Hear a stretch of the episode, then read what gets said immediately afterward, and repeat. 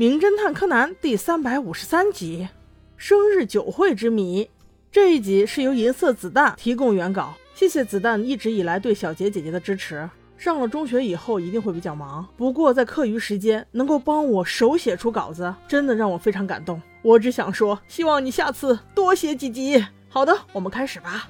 这天，小兰和毛利叔叔来到小岛学姐家还书，正巧碰见他家要给谁办生日会，那肯定是白捡的便宜，哪有不占的道理？小五郎一个眼神，小兰就心领神会，蹭他。进屋之后，小兰就忙活着布置，柯南却在看书时不小心撞倒了一个椅子，椅子上面的一个包包掉了下来。原来这是一个壮汉的包，他的名叫富坚先生，确实看起来很坚挺。只见咕噜咕噜咕噜，包里面滚出来了个小瓶，柯南连忙捡起来，又塞回到了坚挺先生的包里，并且他还道了歉。这个小插曲过后，很快门铃就响了，今天生日会的男女主终于到了。女孩捧着香槟，男孩捧着蛋糕，两人开开心心的走进来，一看就是对狗男女哦，不，一看就是对男女朋友。大家在合影留念后，在进入正餐之前举杯相庆。酒就是刚才过生日的女主角捧着的那一瓶酒。坚挺先生把香槟分倒在六个高脚杯中端了出来，喝过之后纷纷赞不绝口，真是难得的好酒啊！大家伙也聊得开心。正要开餐之时，坚挺先生坐的椅子突然罢工了，一不小心歪了一下，他顺势手一抓，餐布被他拉出了大半米，除了他还没有放下的酒杯以外，所有的杯子全部倒了。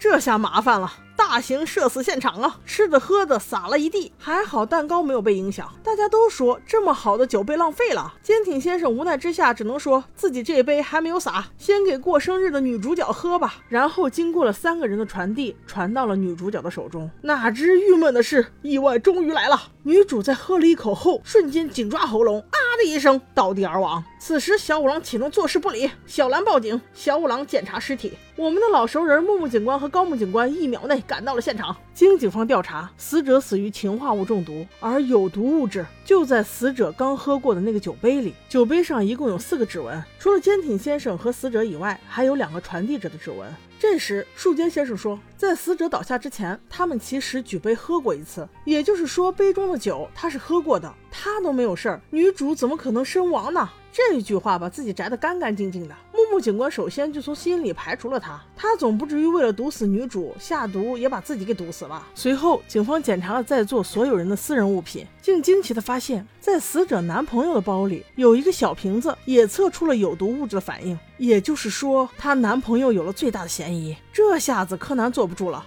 耶！这个小瓶子，它似曾相识啊，貌似和他捡到的那个树间先生包里的小瓶瓶一模一样啊。他还特意去问了检测员叔叔，这个小瓶子上有男朋友的指纹吗？警察却说没有啊。奇怪的是，瓶子的底部竟然还有柯南的指纹。哈哈哈！妈呀，这下实锤了，这妥妥的是一桩杀人嫁祸案件呀！但现在问题是，为什么树间先生也喝了一口有毒的酒，他却没中毒呢？带着这个问题，柯南在全屋子里面转了又转，发现了一个物品——糖浆。瞬间又是一箭穿心，久违了的沉睡的毛利小五郎终于再次上线。原来事情是这样的：富坚先生先把毒药放在杯中，然后用糖浆覆盖，倒上酒之后，立刻与大家举杯同庆，这样他根本就喝不到毒药。随后故意摔了一下，用力一拉桌布，使所有酒杯全部倒掉。他知道死者最喜欢喝的就是这种酒，所以便顺理成章的把自己没有洒的酒递给了他。因为他俩就是曾经的一对恋人，还上大学的他没有什么钱，女朋友却有很多想要的东西。他咬紧牙关，不吃不喝，多打几份工也要给人家买。结果没过多久，女孩竟然把他给甩了，还跟自己的好伙计又走在了一起。这绿帽子戴的怎么能受得了？不如杀了他，嫁祸给她男朋友，岂不是一举两得？树坚立刻就反驳小五郎道：“你你在胡说什么？你有什么证据？”小五郎却叫了柯南出场。我说：“富坚先生，你还认识这个小瓶子吗？你怎么解释原本在你包里有有毒物质的这个瓶子，怎么会无缘无故的跑到他的包里？而且这个瓶子上除了瓶底有我的指纹以外，竟然没有别人的指纹，这难道不是你擦的吗？”坚挺先生看到了这个小品瓶，瞬间就泪目了。原来他只是败给了一个瓶子啊！OK，这个案件比较简单，我们下集见。